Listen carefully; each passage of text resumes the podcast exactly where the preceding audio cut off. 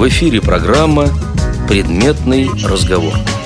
Вопросы, обсуждения, комментарии. Здравствуйте, уважаемые радиослушатели. У микрофона автор и ведущая программы «Предметный разговор» Ирина Зарубина. А в гостях у меня сегодня кандидат филологических наук, старший преподаватель кафедры психологии личности и специальной педагогики Владимирского государственного университета Анна Владимировна Мещерякова. Здравствуйте. Ну и говорить мы сегодня будем прежде всего э, о том, как инвалиды по зрению обучаются в Владимирском государственном университете. Но прежде чем мы перейдем к основной теме нашего сегодняшнего разговора, я хотела, чтобы вы немного рассказали о себе. В 2003 году я закончила Владимирскую специальную коррекционную школу-интернат для слабовидящих детей. Закончила ее золотой медалью и после этого поступила на филологический факультет Владимирского государственного гуманитарного университета который закончила уже в 2011 году в связи с тем, что я прерывала свое обучение из-за декретного отпуска.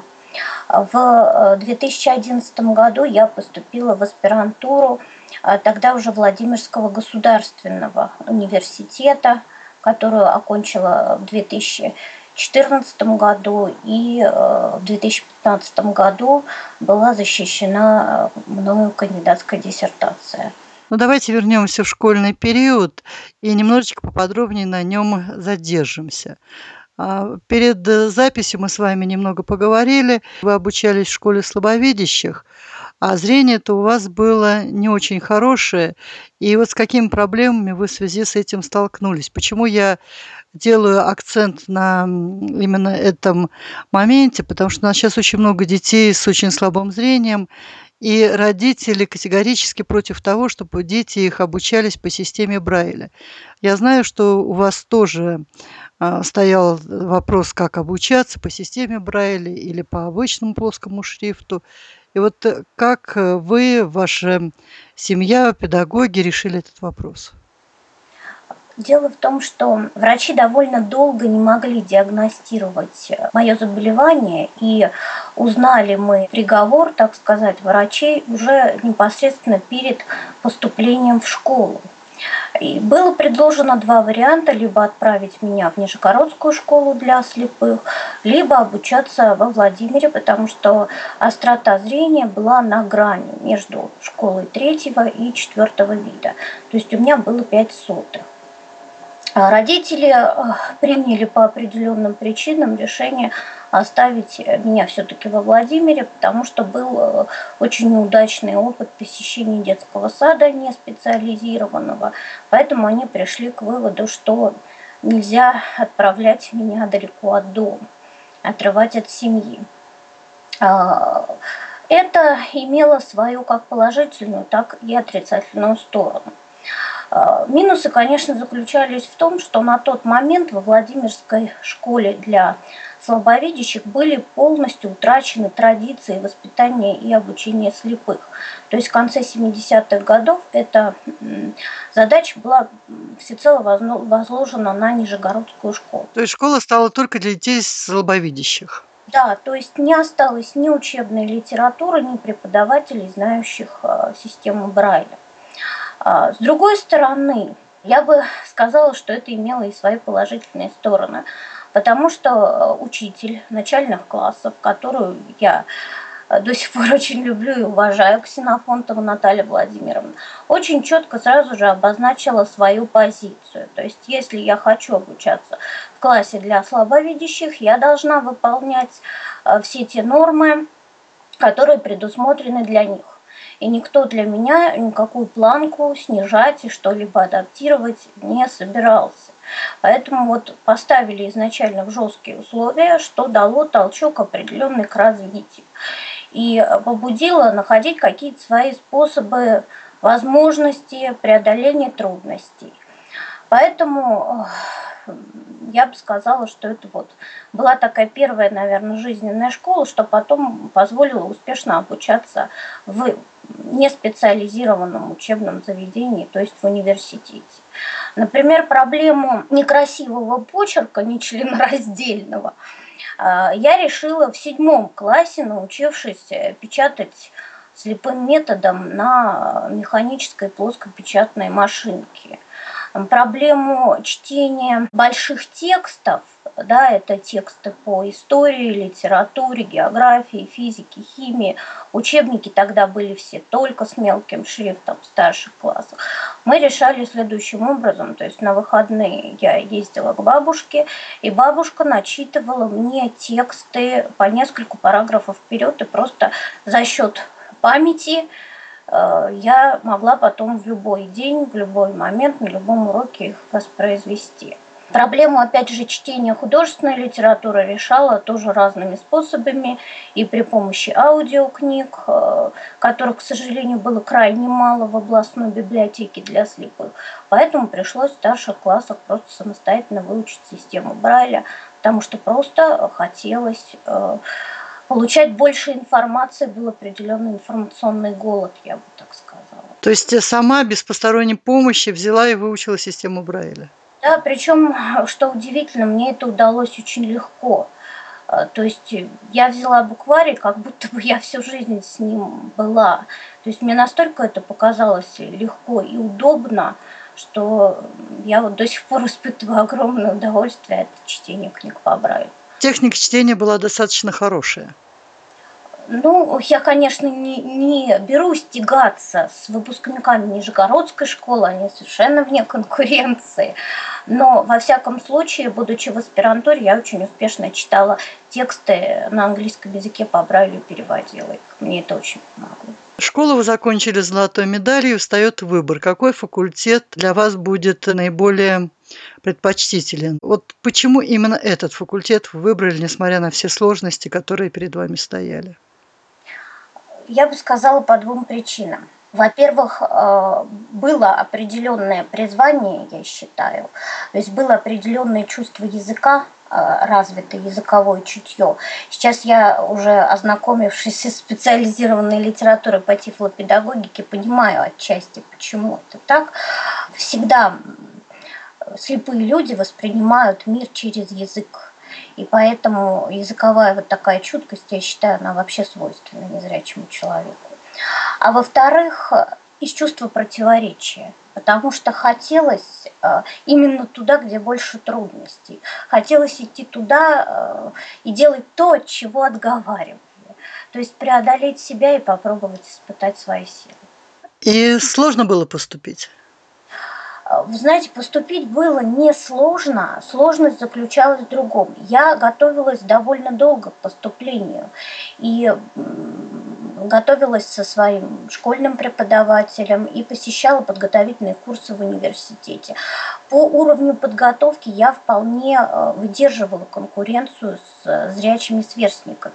Сложность оказалась в другом. Когда я пришла подавать документы в приемную комиссию, председатель приемной комиссии, доцент кафедры педагогики, очень уважаемый человек, на отрез отказался принимать документы. То есть э, минут 40, наверное, он объяснял моей маме и мне, что я вообще дня не смогу проучиться на филологическом факультете. Вот. И переубедили мы его только золотой медалью. То есть против этого аргумента он уже ничего не смог возразить. Но проблема была очень большая. Именно с тем, чтобы убедить университет хотя бы дать шанс на образование. Как медалистка сдавали один экзамен, насколько я понимаю. Я сдавала собеседование. Правда, собеседование было довольно жестким. Отбор был серьезным, но я его выдержала. В этом отношении, конечно, мне э, не пришлось писать вот в, в рамках э, вступительных экзаменов сочинения, да, что технически было бы сложнее. Вот, то есть я сдавала именно только устные экзамены. В этом мне, конечно, повезло. Ну вот вы уже студентка. Были ли какие-то проблемы, а, препятствия вхождения в коллектив? Или вы все-таки достаточно просто вошли в студенческий коллектив? И были ли какие-то проблемы с преподавателями на первом этапе? На первом этапе проблемы, конечно, были, и было их немало. Во-первых, это было связано с тем, что отношение к инвалидам в то время в университете было совершенно другим, нежели теперь. И, естественно, приходилось как можно меньше показывать свою инвалидность, то есть я пыталась это скрыть. Конечно, и преподаватели, и студенты знали, что у меня есть определенные проблемы со зрением, но не знали, насколько велики. То есть преподаватели моей родной кафедры до сих пор не догадываются, насколько я плохо вижу. Конечно, проблемы и при общении в коллективе тоже были. Я бы не сказала, что у меня возникла какая-то особая близость с большинством однокурсников, потому что все равно интересы были несколько разные и возможности были разные. Мне приходилось больше времени уделять все-таки учебе, чтобы успевать за всеми да, и быть не хуже других. В это время мои однокурсники занимались немножечко другими вещами. К тому же появились, я бы сказала, завистники довольно быстро, потому что люди не совсем понимали, почему человек с проблемами зрения может что-то делать лучше их. На первых порах я тоже из-за этого переживала, потом я поняла просто, что если человеку завидуют, и если у него есть какие-то враги, значит, он просто не хуже других. И стала относиться к этому просто спокойно. Но дружеских э, контактов так и не сложилось во время учебы. Нет, почему же? У меня есть несколько очень близких подруг, два-три человека, которые до сих пор меня не забивают и с которыми мы поддерживаем отношения регулярно. Но друзей много и не бывает. В общем-то, да. А педагоги быстро вас приняли? Педагоги как раз-таки приняли очень быстро и доброжелательно. Скидок никаких, поблажек не делали, но, в общем-то, отношение было толерантным. Вот вы уже подходите к получению диплома. И встает опять-таки вопрос, где дальше работать? Ну, у меня, во-первых, э, всегда была мечта, то есть на первом еще курсе она возникла, все-таки попытаться остаться в университете. Хотелось продолжать э, обучение в аспирантуре. И, в общем-то, мне сравнительно легко далось поступление в аспирантуру, то есть все как-то уже к этому психологически были готовы, и преподаватели, и кафедра, и государственная аттестационная комиссия мне дала рекомендацию в аспирантуру, то есть я на тот момент все-таки видела свое будущее в дальнейшем в университете. Другое дело, что после поступления в аспирантуру мне два года пришлось тоже отдать поиском работы, и я искренне пыталась найти работу где-то в своей сфере, да, либо в коррекционной школе, либо в региональной библиотеке для слепых, либо в организации ВОЗ, но как-то вот не сложилось. То есть ни, ни в одном из этих учреждений не было вакансий. Поэтому, когда появилась вакансия на обычном факультете, факультете начального образования, там требовался методист, заведующий методическим кабинетом. Я с радостью на эту работу пошла, и первые полтора года я вообще работала в совершенно вот такой структуре, не связанной с инвалидами. И, в общем-то, меня там приняли тоже, я считаю, довольно благожелательно. Но методический кабинет – это ведь очень много документов, очень много работы с компьютером, с людьми. Вот как вы справлялись с этими вопросами? Ну, во-первых, я э, первым делом, первые два месяца своей работы, которые пришлись как раз на летние каникулы, я потратила на то, чтобы оборудовать себе самостоятельно рабочее место. То есть я полностью переписала фонд методического кабинета, все книги, которые там были, перелопатила, переписала, сделала электронный каталог, сделала соответствующие на них бирки брайлевские, э, карточки по Брайлю в каждую книжку вложила, чтобы я четко знала, где она лежит, где она стоит, и я могла в любой момент ее найти и э, предоставить человеку, который э, этого требует. Ну а работа с компьютером, с ксероксом, сканером, это для меня была не в новинку, поскольку во время обучения в ВУЗе я, собственно, только за счет этой техники и существовала. А зрячие коллеги не удивлялись, когда в книжках находили карточки, написанные шрифтом Брайля, или какие-то этикеточки, написанные по Брайлю?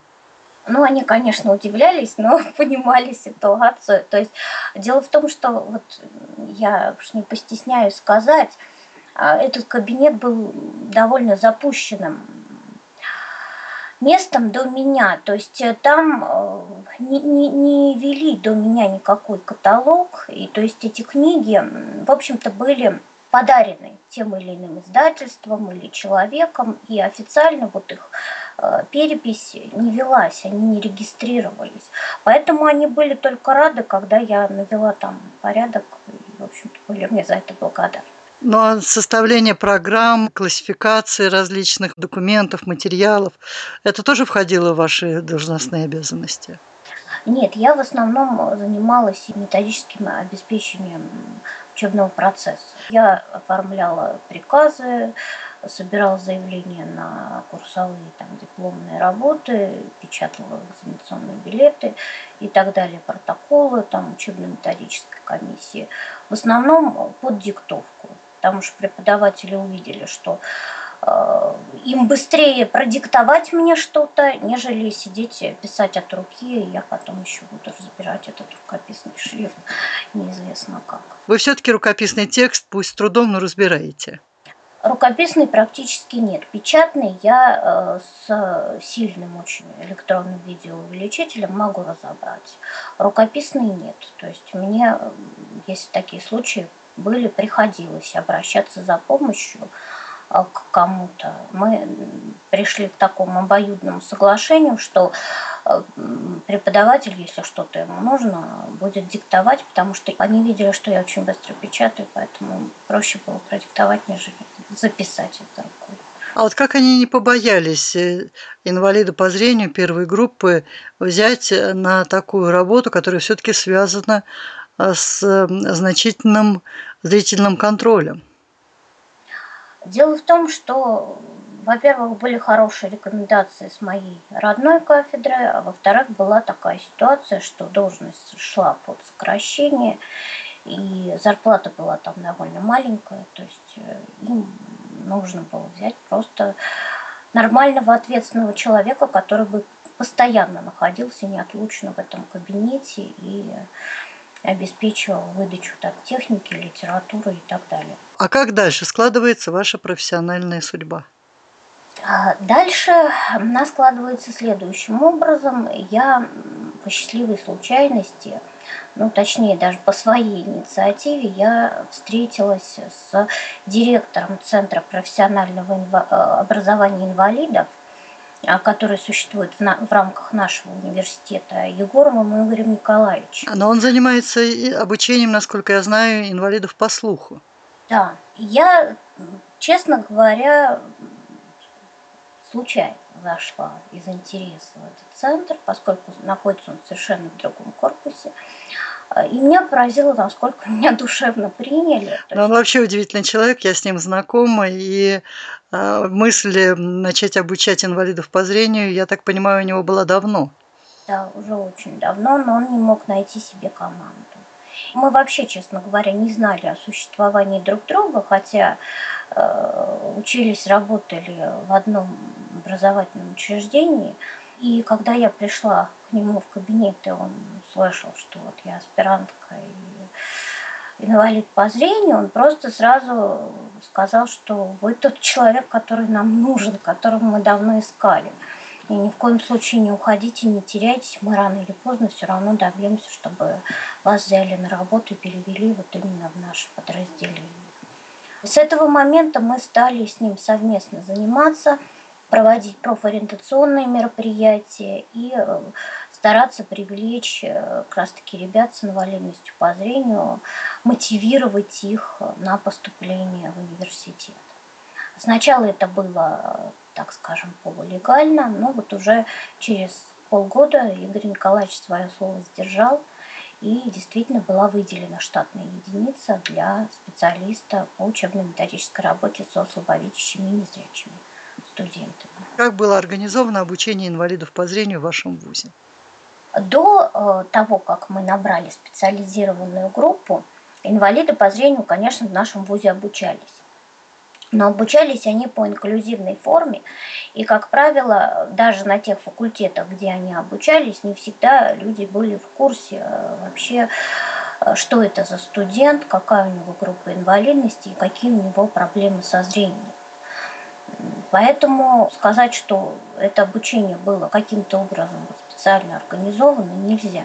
Конечно, было довольно немало выпускников за прошлые годы и э, Владимирский гуманитарный университет и Владимирский государственный технический университет, которые потом образовали наш университет в 2011 году, выпускали отдельных людей. Но все эти люди поступали, учились на свой страх и риск. Мы начали такую централизованную работу, то есть первые полгода мы просто занимались тем, что рассылали э, студентам материалы для подготовки к вступительным экзаменам, давали консультации по поводу того, как поступить в ВУЗ, какие подготовить документы, то есть оказывали такую информационную поддержку. Затем, когда у нас сформировалась вот такая команда абитуриентов, мы э, организовали подачу документов, да, там участвовали волонтеры, которые помогали все это технически провести. И э, на следующий уже день сдавали вступительные экзамены, все материалы предоставлялись по Брайлю и э, в формате крупного шрифта для тех, кому требовался именно плоскопечатный шрифт. На экзаменах присутствовал тифлопереводчик в моем лице, и, соответственно, вот в таких специально созданных условиях студенты показали результаты гораздо выше, чем э, значились даже у них в ЕГЭ. Потому что условия располагали к тому, чтобы спокойно и качественно сдать вступительные. То есть, несмотря на то, что у них были результаты ЕГЭ, они сдавали еще и вступительные? Это по желанию. То есть, те, у кого результаты ЕГЭ были не очень высоки, кто захотел э, свой результат повысить, они сдавали вступительные экзамены. Плюс сдавали вступительные экзамены по тем предметам, по которым ЕГЭ у них отсутствовало. И сколько человек было в первом наборе? В первом наборе у нас семь человек. Из них у нас одна девочка учится на дому по дистанционной форме, поскольку у нее помимо нарушения зрения есть еще серьезное нарушение опорно-двигательного аппарата. А остальные студенты учатся на полочной форме обучения. Какой факультет? Это факультет психологии. Они поступили, и как проходит их обучение? Они в отдельной группе или здесь все-таки и присутствует инклюзивная форма? Я бы назвала эту форму, честно говоря, комбинированной. А, вообще они образуют отдельную группу PLI-115. Но поскольку политика Министерства образования сейчас такова, что как можно больше занятий стараются проводить в потоках, э, то сейчас э, поточными стали не только лекции, но и зачастую семинарские практические занятия. Ну вот моя точка зрения, что, наверное, это все-таки подход правильный, потому что им дальше работать в обычных коллективах, и все-таки они уже достаточно взрослые люди, адаптироваться к обычному студенческому коллективу, ну, возможно, и это доказали тысячи незрячих студентов. Я тоже разделяю такую точку зрения. Я думаю, что это порождает здоровую, нормальную конкуренцию, которой так не хватает в наших специализированных коррекционных учебных заведениях. То есть появляется какой-то стимул с кем-то соперничать, соревноваться и показать, что ты не хуже здоровых людей. То есть часть дисциплин, преподавание которых действительно требует специфики, как, например, иностранный язык, они преподаются в этой группе отдельно. Поскольку у нас, э, к великому сожалению, оказалось, что некоторые студенты даже не знают латинского алфавита по Брайлю и не умеют читать на английском языке. А как же они в школе учились? Вот для меня это тоже большая загадка, то есть их учили на слух. То преподаватели иностранного языка в ВУЗе тоже приняли решение проводить у них занятия именно в форме аудиокурса. То есть это отдельные занятия. Плюс в учебный план этой группы мы ввели специальные адаптационные дисциплины. Это основа пространственного ориентирования, тифлоинформатика. А в следующем году это будет спутниковая навигация для незрячих. Ну хорошо, ориентирование в пространстве, но ведь это предмет, который входит э, в школьные курсы. И выпускники школы теоретически должны неплохо ориентироваться, хотя я прекрасно понимаю, что основная масса наших незрячих выпускников, к сожалению, двух шагов самостоятельно вступить не могут. Вот э, у вас э, как складывалась ситуация с вашими студентами? С моими студентами ситуация тоже складывалась не лучшим образом. А Причем я, к великому сожалению, могу констатировать, что проигрывают в этом отношении именно выпускники Владимирской школы. То есть здесь мы столкнулись вообще с неумением часто обращаться с тростью, неумением обслуживать трость, правильно с ней обращаться, ремонтировать и так далее. То есть э, элементарных знаний, как даже подобрать себе трость правильно, у студентов не было. Что уж говорить о хождении по незнакомой местности, все они местные. А из каких регионов у вас студенты? Несколько студентов у нас из нашей области, из Гусь-Хрустального района. Есть студент из э, Северной Осетии, который обучался в Кисловодской школе для незрячих. А вот он как раз в плане пространственного ориентирования у нас самый сильный и девочка из Мордовии, которая обучалась в Арбатове. То есть э, вот ориентировка в пространстве это входит э, непосредственно в программу. Да, то есть мы заменили такую дисциплину, как физическая культура, на пространственное ориентирование. Но ведь адаптивную физкультуру тоже э, желательно оставить в программе.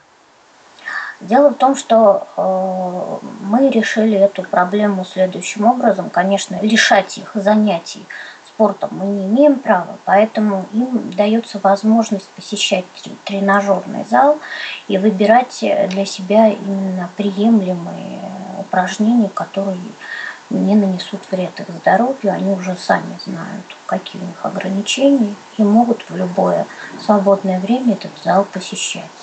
А, то есть э, преподавателя, который бы непосредственно с ними все время занимался, нет? Имеется в виду физкультура? Да, я имею в виду физкультуру. Да, к сожалению, нет. То есть они приходят и самостоятельно занимаются в зале, кто во что гораст. Да. То есть те, кому это требуется. Остальные... Э, те, кому требуется, кто не ленится. Да. Но дело в том, что многие из этих студентов даже в школе, э, обучаясь в коррекционной школе, имели официальное освобождение от физкультуры и уже там физкультурой не занимались. Но отсюда и проблемы с ориентировкой. Это действительно так. Но сейчас вот наша самая первостепенная, да, насущная задача – это именно научить их ориентироваться для того, чтобы они могли все-таки самостоятельно перемещаться в пространстве. Но результаты есть все-таки уже вот прошло а, три месяца. Определенные результаты есть. Во всяком случае, сейчас вот по знакомым маршрутам, некоторых из них я уже отпускаю самостоятельно. То есть есть, конечно, тяжелые случаи, где со студентом должен постоянно присутствовать э, волонтер, который смотрит, как он перемещается, да, чтобы не, не случилось. То есть там э, сложный дефект, помимо отсутствия зрения, там еще и отсутствие слуха, то есть тугоухость на одно ухо. Здесь мы эту девушку никак не можем оставить без присмотра на улице, потому что она просто не в состоянии самостоятельно переходить через дорогу. То есть она не, не может локализовать источник звука. Остальные уже более-менее перемещаются самостоятельно, то есть из общежития они могут уже ходить в ближайшие магазины, в учебные корпуса. И волонтеры, если они сопровождают эту группу, они осуществляют только функцию наблюдения. То есть э, изначально мы поставили этот процесс так, что за руку их никто не водил. То есть мы только именно наблюдаем за тем, как они отрабатывают эти маршруты. А проживают они в общежитии и какие там условия? Условия в общежитии улучшенные. Они проживают в отдельном крыле, где вообще-то размещаются преподаватели и гости университета. Им предоставлен отдельный блок, где имеется душевая кабина, где имеется отдельный туалет, и э, он расположен практически напротив кухни. И это комнаты э, отремонтированные, да, то есть там не так давно был проведен косметический ремонт. Условия хорошие – это, наверное, плюс. Но я сама, обучаясь в ВУЗе, жила в студенческом общежитии.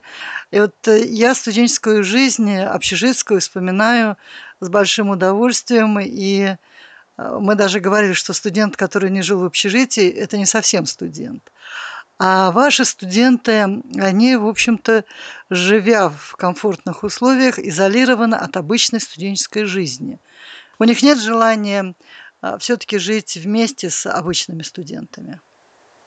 Знаете, пока такого желания не возникало. Но дело в том, что э, на самом деле однокурсники могут совершенно спокойно к ним туда проходить в гости, и довольно часто, то есть они общаются со, со своими сверстниками, то есть у них нет такой изоляции. Они совершенно спокойно ходят тоже в другие, на другие этажи, в другие комнаты. То есть это одно здание?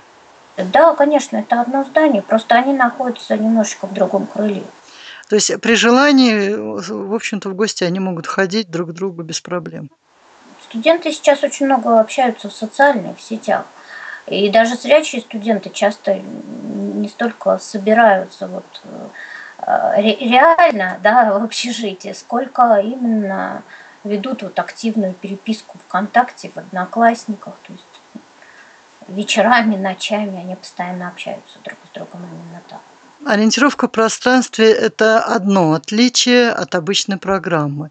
Еще вы назвали тифлоинформационные технологии.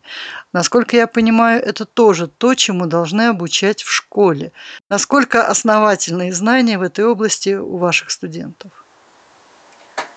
К сожалению, тоже могу констатировать, что более или менее сносно обращаются у нас с компьютером именно выпускники Слободской школы.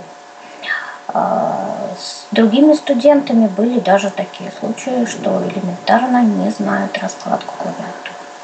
То есть что-то набрать, э, какой-то текст, это для них составляет какую-то совершенно непреодолимую трудность. Ну, современный студент, зрячий, незрячий, а, не владеющий информационными технологиями на хорошем уровне, обучается с большим трудом, а возможно и не сможет обучаться. То есть вот насколько серьезно вы уделяете внимание повышению, так сказать, их квалификации?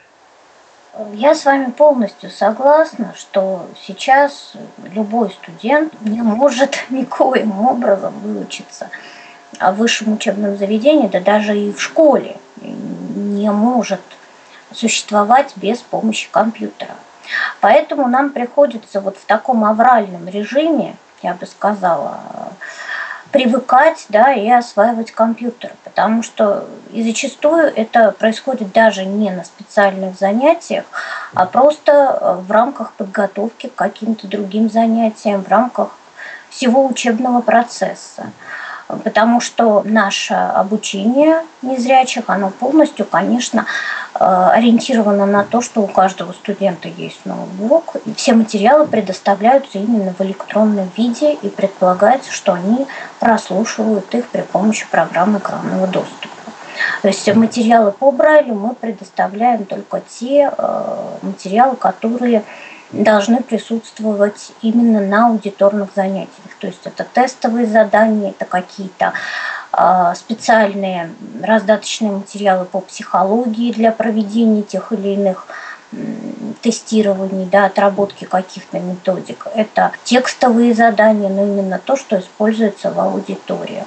А самостоятельная подготовка студентов осуществляется таким образом, что по запросу студента все э, учебные методические материалы находятся э, сотрудникам библиотеки, сканируются и отправляются студенту на электронную почту.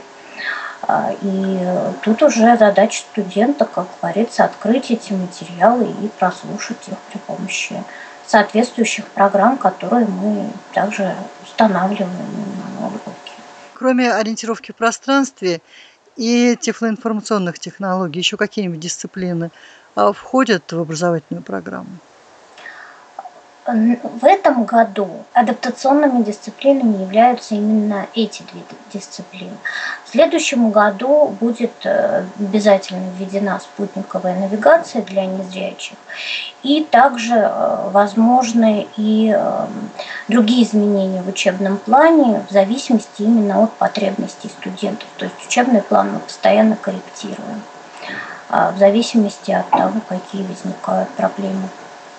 Но а не может сложиться такая ситуация, что их учебный план значительно будет отличаться от э, того плана, по которому обучаются э, весь поток.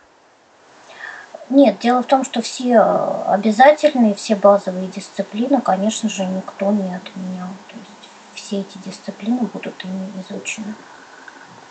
Мы имеем право корректировать программу только в отношении физической культуры и дисциплин по выбору, которые не входят в обязательный образовательный стандарт. То есть то, что требуется по стандарту, они все получат. Да, обязательно. Причем адаптационные дисциплины нередко мы проводим и не в рамках занятий физической культуры, а просто назначаем дополнительные занятия в свободное время, да, когда есть какие-то окна, когда есть время после занятий, в те дни, когда учебных занятий мало, мы еще просто дополнительно в рамках факультатива занимаемся тем же пространственным ориентированием. Но дополнительные часы – это дополнительная финансовая нагрузка на образовательную организацию, что финансирует обучение незрячих студентов. Специального финансирования у нас, к сожалению, нет. В отличие от Баумановского университета, в отличие от Новосибирского технического университета, который имеет отдельное финансирование от Министерства образования, там именно факультеты и центры, занимающиеся образованием инвалидов, получают дополнительную финансовую поддержку. У нас все решается э, именно за счет основного бюджета. И поэтому дополнительные, так скажем, средства, они изыскиваются только за счет пересчета нагрузки. А те дополнительные занятия, о которых я говорила, то есть, в принципе, они не оплачиваются. Дело в том, что э, занятия по пространственному ориентированию веду я, и поэтому я провожу столько занятий, сколько я считаю необходимым проводить, э, потому что я являюсь куратором этой группы, и э, на моей совести, как говорится, то, чтобы они действительно освоили ту или иную местность, те или иные маршруты. Поэтому я считаю, возможно проводить эти дополнительные занятия без финансирования. На волонтерской основе. Да. Но это не серьезный подход. У вас ведь семья, ребенок, э, муж, и я думаю, что в конце концов вам это может не понравиться. Ну, я это воспринимаю все-таки этих студентов не столько как своих э, клиентов, а как больше даже как уже родных для себя людей, поскольку я занималась профориентацией, я все-таки считаю, что я тоже несу определенную долю ответственности за этих людей и должна им помочь адаптироваться, освоиться вот в этих новых условиях. И я так понимаю, что и спутниковую навигацию тоже вы им будете преподавать? Я прошла обучение в КСРК ВОЗ э, нынешней весной, за что очень благодарна преподавателям. И думаю, что я справлюсь с этой задачей. Близится первая сессия. Как вы думаете, ваши студенты ее сдадут? Честно говоря, я боюсь э, строить какие-то прогнозы, потому что сессия сама по себе ситуация стрессовая, тем более, что студенты, вышедшие из коррекционных школ, да, не вполне себе представляют проведение да, этих экзаменов, и поэтому я боюсь строить какие-то прогнозы, но я думаю все-таки, что никто не будет отчислен, поскольку преподаватели тоже делают шаги навстречу этим студентам и пытаются всячески организовать учебный процесс так, чтобы это было приемлемо для всех. А вот уровень общей подготовки у них ниже, чем у обычных студентов? По-разному. Те учащиеся, которые учились э, в коррекционных школах на должном уровне, они и сейчас себя показывают очень достойно. И э, в некоторых случаях вполне даже превосходят обычных зрячих студентов. А вот то, что они обучались э, в специальных образовательных организациях, э, сказывается на том, как они выстраивают отношения со зрячими сверстниками, с преподавателями, или практически нет отличий от обычных студентов? Я думаю, что это все-таки сказывается. Дело в том, что сказывается еще подход школы Э, школы очень по-разному мотивируют детей на борьбу с трудностями. Если школа изначально настраивает э, именно на борьбу с трудностями и старается убедить школьника в том, что он способен учиться в другом образовательном учреждении и внушает, что он должен этого добиваться, то он и в ВУЗе себя ведет вполне независимо э, и вполне выдерживает конкуренцию со зрячими. Если же в школе изначально внушалось, что э, учащийся не сможет учиться нигде, кроме этой школы, что для него лучшая судьба – это УПП ВУЗ или э, в лучшем случае массажный колледж и работа массажистом, то он, соответственно, ведет себя и в ВУЗе. То есть он считает, что его все должны жалеть, и, соответственно, это сказывается на качестве его обучения. На следующий год будет у вас прием студентов с нарушением зрения? Обязательно будет. Это предприятие будет развиваться, проект. Я хотела бы пригласить всех радиослушателей, которые заинтересованы в получении высшего образования, поступать в наш университет – Хотя, конечно, трудностей у нас немало, пока есть определенные недоработки, но я думаю, что в процессе они будут устраняться. И мы с радостью примем еще одну группу. Впереди еще полгода. На что надо обратить внимание тем, кто все-таки соберется поступать во Владимирский государственный университет? Ну, во-первых, нужно, по крайней мере, связаться с нами. Назовите, пожалуйста, вашу контактную информацию. Мы расположены э, в городе Владимире по адресу улица Белоконской, 5. А, аудитория 223А. Это Центр профессионального образования инвалидов.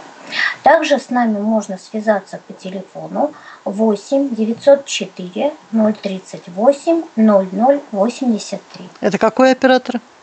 Это оператор Теле2. Я называю свой личный контактный телефон, поскольку именно я курирую это направление образования незрячих слабовидящих, и поскольку связываться все время придется со мной, поэтому я называю именно свой личный телефон. Анна Владимировна, а какие вступительные испытания планируются? Планируются три вступительных испытания. Это русский язык, математика и биология – вы можете предоставить готовые результаты ЕГЭ, либо сдать вступительные испытания непосредственно в ВУЗе в виде тестирования.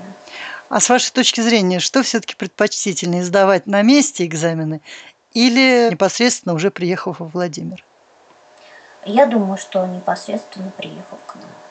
Но нас заранее нужно, конечно, об этом оповестить, чтобы мы подготовили соответствующие адаптированные материалы, либо по Брайлю, либо в форме крупного шрифта. А вот то, что дома все-таки свои стены и чаще все-таки в своих стенах сдавать комфортней? Дело в том, что современные условия сдачи ЕГЭ, они отнюдь некомфортно. Ну почему по Брайлю предоставляются все контрольные измерительные материалы и так далее, то здесь, в общем-то... Дело в том, что далеко не во всех школах ЕГЭ происходит именно в родных стенах. Зачастую бывает так, что перевозят школьников в какие-то другие помещения, либо же в своей собственной школе обслуживает экзамен совершенно незнакомый преподаватель. А потом, конечно, контроль, да, проверка этих материалов тоже осуществляется далеко не учителями школы, а специальной комиссией в Москве. Поэтому все-таки я думаю, что наиболее комфортная форма сдачи экзаменов все-таки Ну или попробовать сдать дома, если результаты будут не очень хорошие, пересдать потом у вас. Вполне а на что еще э, надо обратить э, внимание тем, кто соберется поступать а, к вам? Нужно обратить внимание, конечно, на те документы, которые необходимо подавать. А вообще для поступления по квоте в размере 10% от общего количества мест по данной специальности имеют право поступать инвалиды детства, инвалиды первой и второй группы. Но в этом случае они должны предоставить индивидуальную программу реабилитации, в которой будет соответствующая запись о том, что данный человек может обучаться по гуманитарной специальности, и справка в ТЭП, которая подтверждает инвалидность. Однако у нас были случаи, когда не смогли абитуриенты э, в срок предоставить вот эту индивидуальную программу реабилитации. Тогда они просто зачислялись на общих основаниях и успешно были зачислены. Так что если у вас по каким-то причинам из-за противодействия медика социального бюро или из-за недостатка времени нет возможности пройти Э, соответствующую процедуру, не расстраивайтесь, не отчаивайтесь, просто приезжайте сдавать экзамены, и э, вы будете все, все равно так или иначе, скорее всего, будете зачислены. Пусть даже не по. Плане самообслуживания, ориентировки в пространстве, имеет смысл дома подработать или можно приехать и свалиться вам на плечи? Ну, конечно, мы были бы рады, если бы к нам приехали да, уже подготовленные люди или люди, которые прошли обучение в реабилитационном центре. Такие ребята, конечно, сразу отличаются да, от, от общей массы. Вам просто будет самим потом легче. Хотя, конечно, освоение пространства это не отменяет, потому что любое пространство индивидуальное, и в этом направлении в любом случае придется довольно много работать. Вы назвали среди ваших студентов девушку, которая обучается дистанционно, а, но, насколько я понимаю, у вас все-таки дистанционное образование не совсем то, как, в общем-то, оно должно проходить. Да, дело в том, что э, у нас в ВУЗе присутствует такая форма обучения, как очное обучение с элементами дистанционного. Но дело в том, что такая форма все-таки предполагает э, присутствие на большинстве занятий. Э, дистанционно могут проходиться отдельные дисциплины и э, сдаваться в виде каких-то письменных работ там, где это возможно. Но вот таких занятий э, индивидуальных по скайпу, которые должны бы вообще присутствовать в рамках дистанционного образования, к сожалению, у нас нет. У нас просто такой формы обучения не предусмотрена. Поэтому всем, кто настраивается на дистанционное обучение, я все-таки хочу разочаровать, потому что э, все-таки присутствие на большинстве занятий у нас обязательно. То есть э, обучаться у вас и проживать в другом городе практически невозможно. Да, дело в том, что Люба по определенным причинам, да, из-за того, что она просто не может в силу травмы опорно-двигательного аппарата э, посещать занятия и проживает даже не в городе Владимире, а в области, в городе Коврове, и семья не в состоянии переехать сюда для того, чтобы ее ежедневно провожать на занятия, университет вошел в положение этой девочки и Э, все-таки э, взял на себя вот такую обязанность ее обучать. Но на самом деле, конечно, это несколько противоречит вообще правилам обучения. Анна Владимировна, большое спасибо за содержательную беседу. Я думаю, мы с вами еще встретимся и встретимся не раз в студии Радио ВОЗ. Большое вам спасибо. Ну а сегодня до свидания. Спасибо за внимание. До свидания. В эфире была программа «Предметный разговор». Подготовила и провела ее Ирина Зарубина. А в гостях у меня по скайпу была кандидат филологических наук, старший преподаватель кафедры психологии личности и специальной педагогики Владимирского государственного университета Анна Владимировна Мещерякова. Звукорежиссер Иван Черенев.